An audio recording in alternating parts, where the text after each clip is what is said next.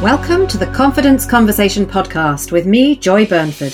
This show explores the world of women, work, and what it takes to feel more confident. Each episode offers inspiration, stories, and light-hearted discussions with business leaders and experts from around the world. A lack of confidence is not a crime, so if you need some motivation, inspiration, or a boost of confidence, grab a cuppa, go for a dog walk, or escape for a drive and join us for today's conversation about confidence. And I'd like to say a big thank you to our partners Capability Jane Recruitment for helping us bring this podcast to life. They are a uniquely placed recruitment company which specialises in finding highly talented individuals that want to work flexibly. And if you know a business who could benefit from this recruitment service, get in touch on their website quoting The Confidence Conversation. And if the business becomes a client, they'll thank you with a one hundred pounds gift voucher.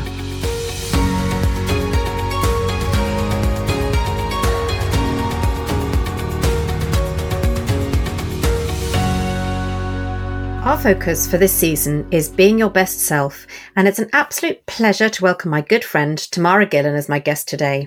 Tamara is an entrepreneur, change agent, and champion for female empowerment and equality. She is the founder of The WealthiHer Network, whose mission is to drive the economic advancement of women globally, and is an experienced chief executive, having found and run two successful marketing agencies over the past fifteen years. She's also my peer mentor, a single mother, and has had to fight for her own success, so knows a lot about how to stay motivated, which is what we'll be focusing on today.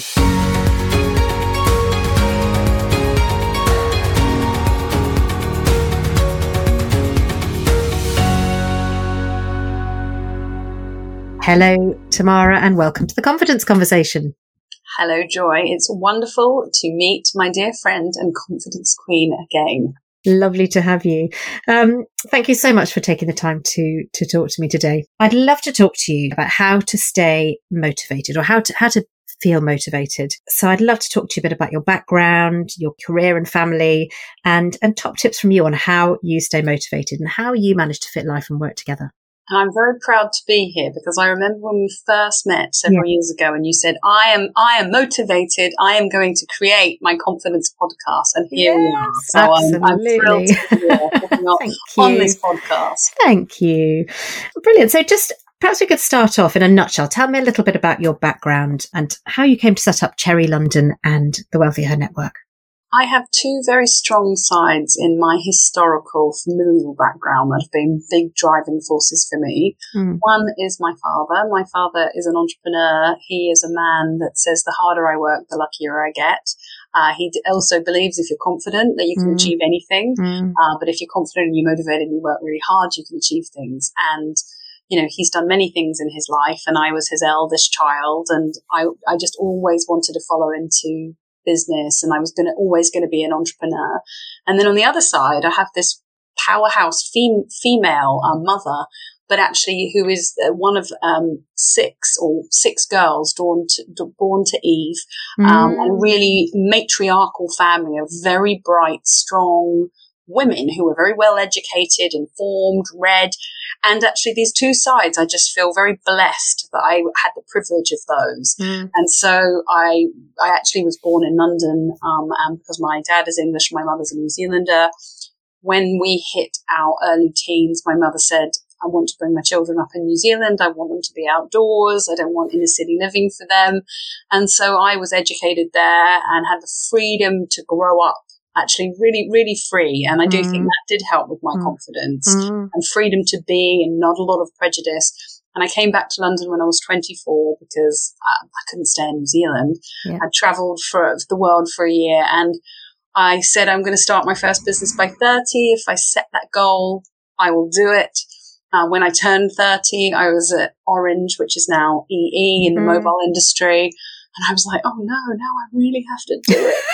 That's the thing about um, telling telling people you're going to do something like this podcast. I was like, I'm going to do this podcast, and you tell people you've got to do it, haven't you? you, you have to do it. And so I think that those those things are good, and tell people and yes. do it. Um, yes. So I started my first business at thirty, and we used to do all sorts of faking it, like having a fake assistant that was me that would set up meetings. And we were really lucky. We, our first client was Superdrug and then Red Bull, but we actually, I lost the business actually three years later because I didn't run the money.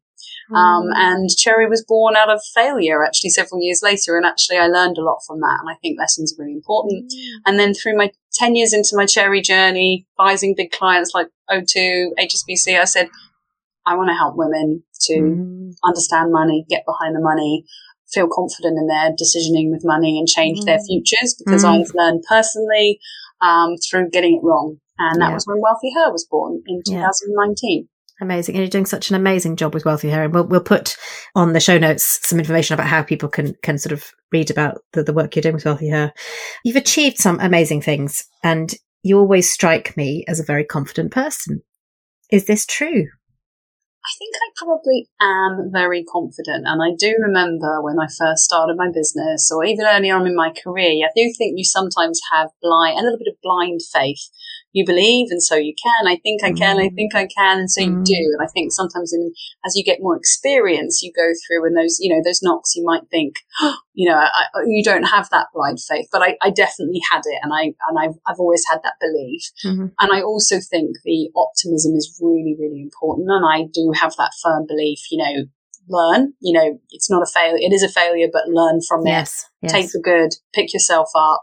Yeah. And, you know, I know from when I lost my first business, it hurt me to my core, to my bone. Mm. Um, I couldn't, you know, and actually I am so glad I started again and did it again, because otherwise yeah. that would live with me forever. Yeah. Um, and I've regained confidence in doing it again, mm. but fixing the things mm. I got wrong. Mm. I think absolutely. And I think failure is a really important one, isn't it? To actually, to fail is not failure. I think, you know, you just, you move on and you learn from that. Really important. So I guess you might have faced a few confidence challenges after your first business. How do you deal with those challenges that you have?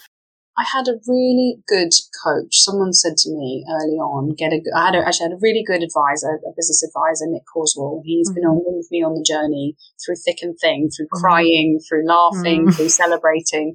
And I think as an entrepreneur particularly, it's quite lonely at times, because you have to put a leader face. You have to face things that other people, as you know, mm. with, with what you do, you have mm. to face things that you can't share with your team.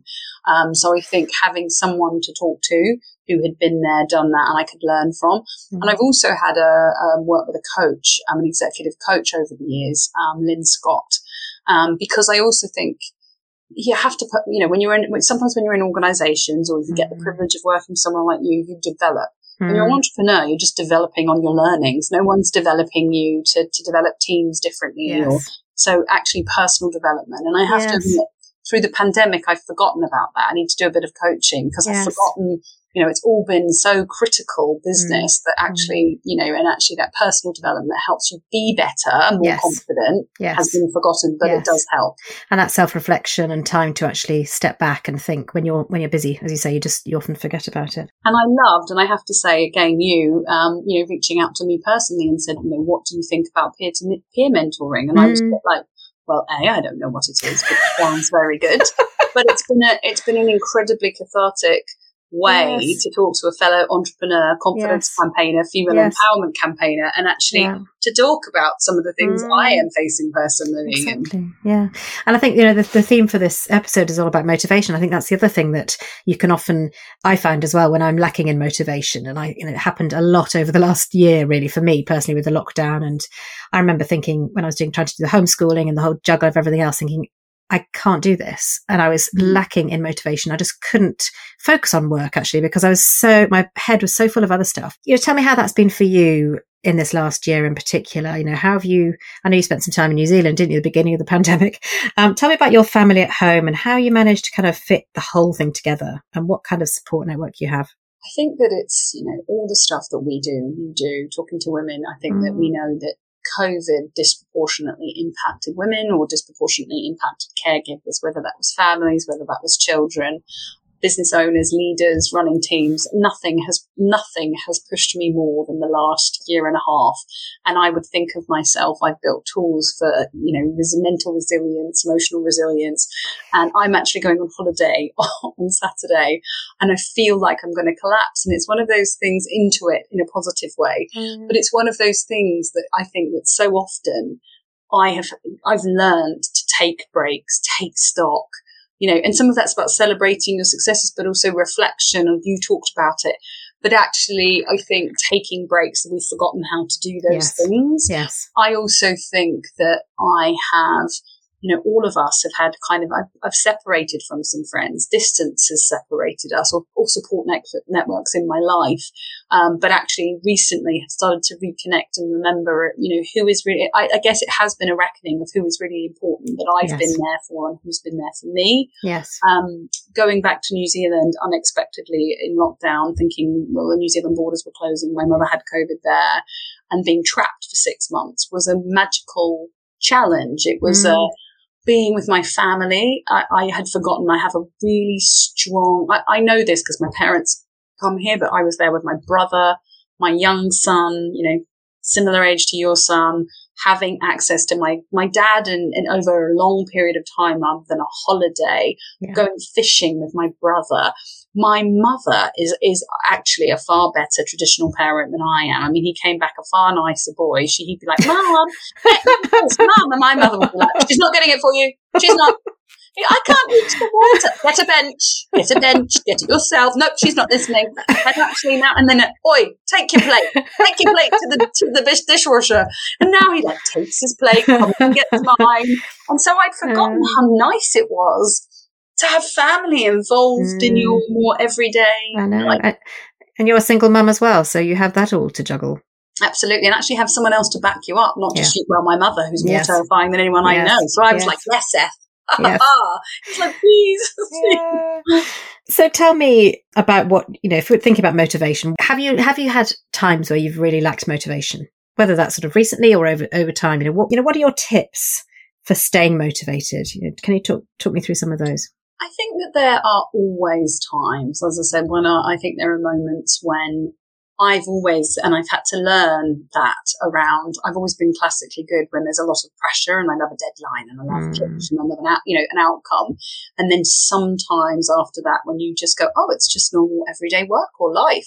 And I can find, I go into, oh, let, I don't want to do anything for a little bit. Obviously the realities of single motherhood, leadership, business aren't that. But I definitely have found those moments where I'm like, oh, or where there has been upset, or there has, you know, when I got divorced, where there has, um, you know, or where you faced a particularly, you know, long stint, which we all have through COVID. Yeah, yeah. Some of my tips, which I don't do, and I, or I have taught myself and I've forgotten and I'm reminding myself in the answering of this question is, I think it's really important to to reward and celebrate success. Mm. Small, win, you know, big. It doesn't matter. Mm. And one of the things, as you know, we did a big event this week. And one of the things we asked women to say is to say, what, what, what are you proud of? Because we mm. all, when do you ever say, I'm really proud mm. I did this? Mm. And I have this lovely um, young nanny who's been with me through lockdown and kept me sane.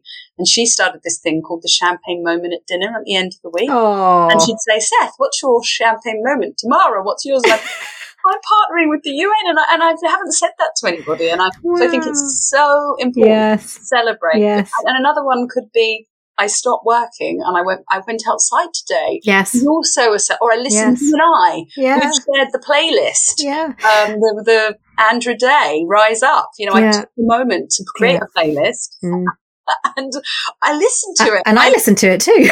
And I listened to yours. And that's sharing. So I think celebrating yeah. your successes, I think, is really important. And that proud thing was interesting because a friend of mine actually last night, just last night, sent me a text message saying she'd listened to this podcast. And, you know, she said, I hope you're proud.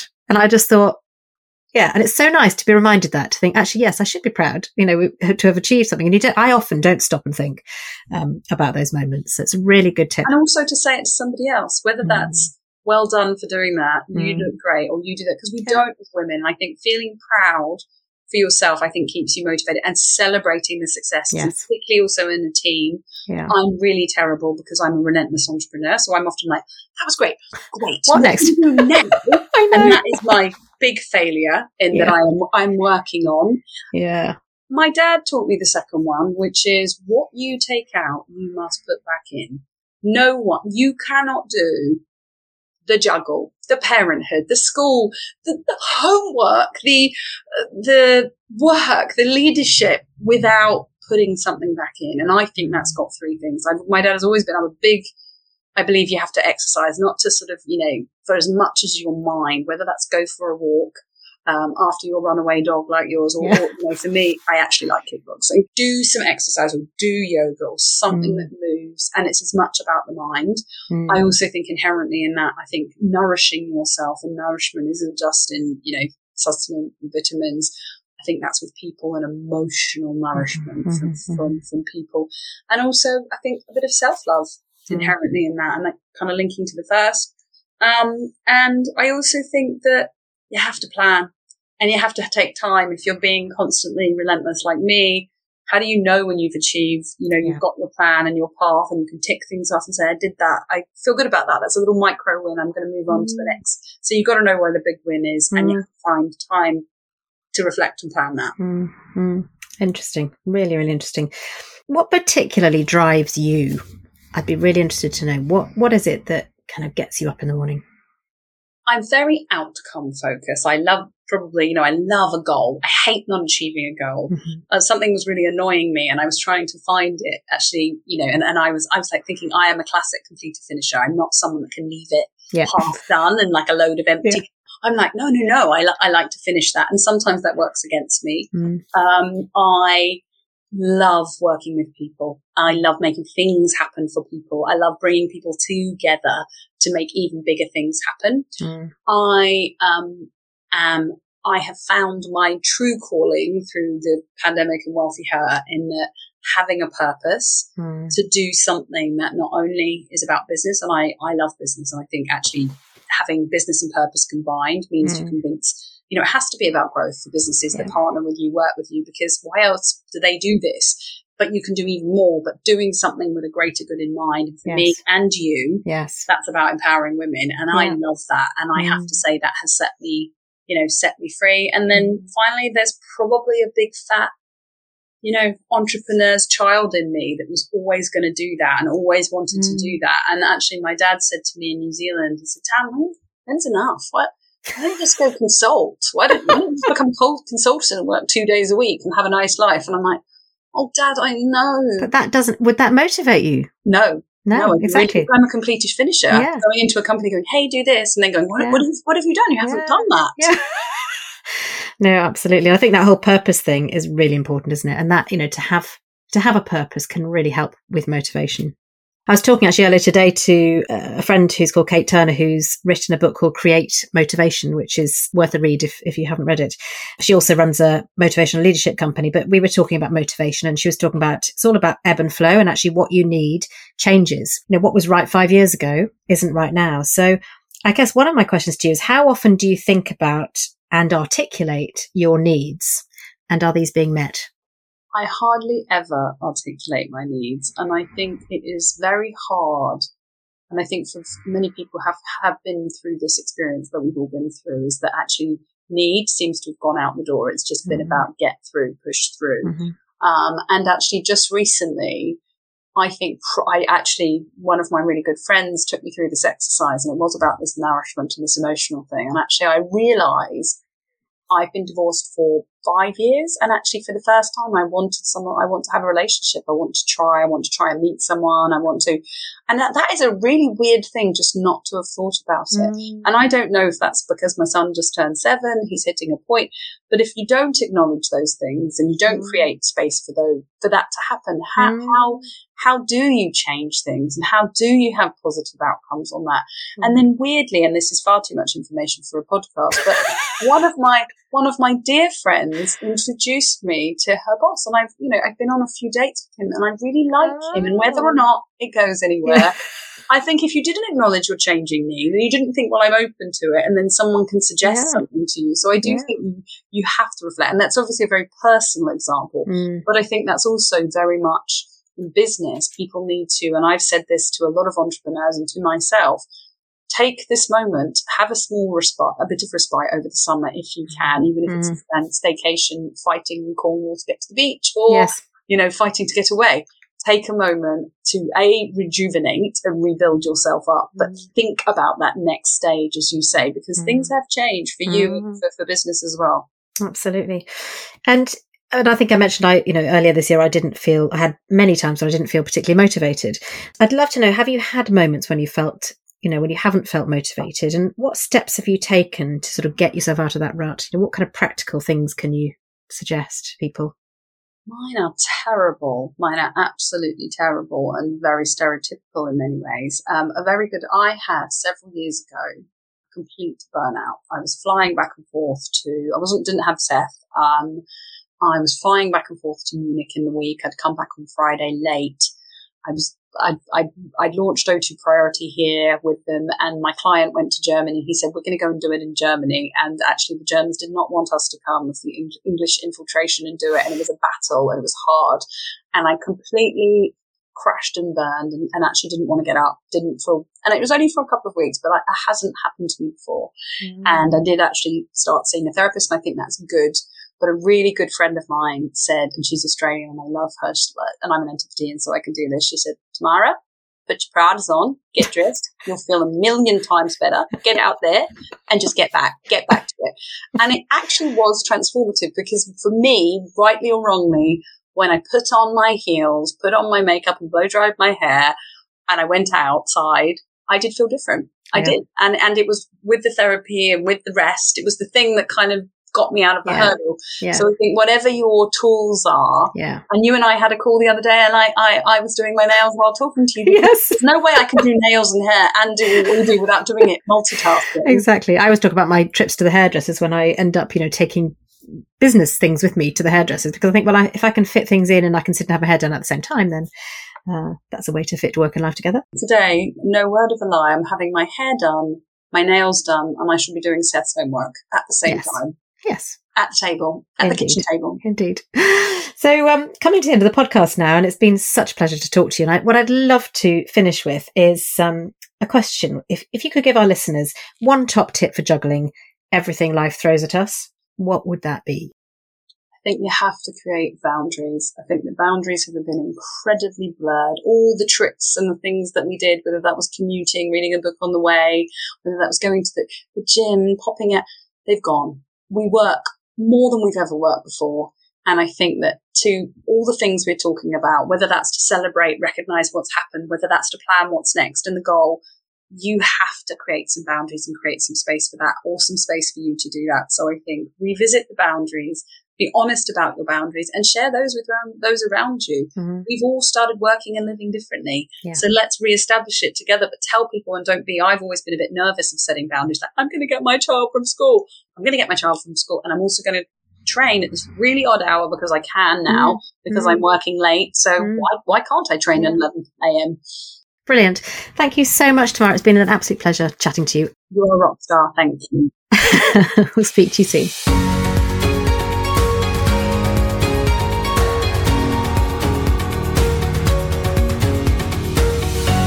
That's it for this week. Thank you very much for listening. If you know anyone who might find this podcast useful, please do keep the conversation going and pass on a link, and it would give me a real confidence boost if you could leave a review and subscribe.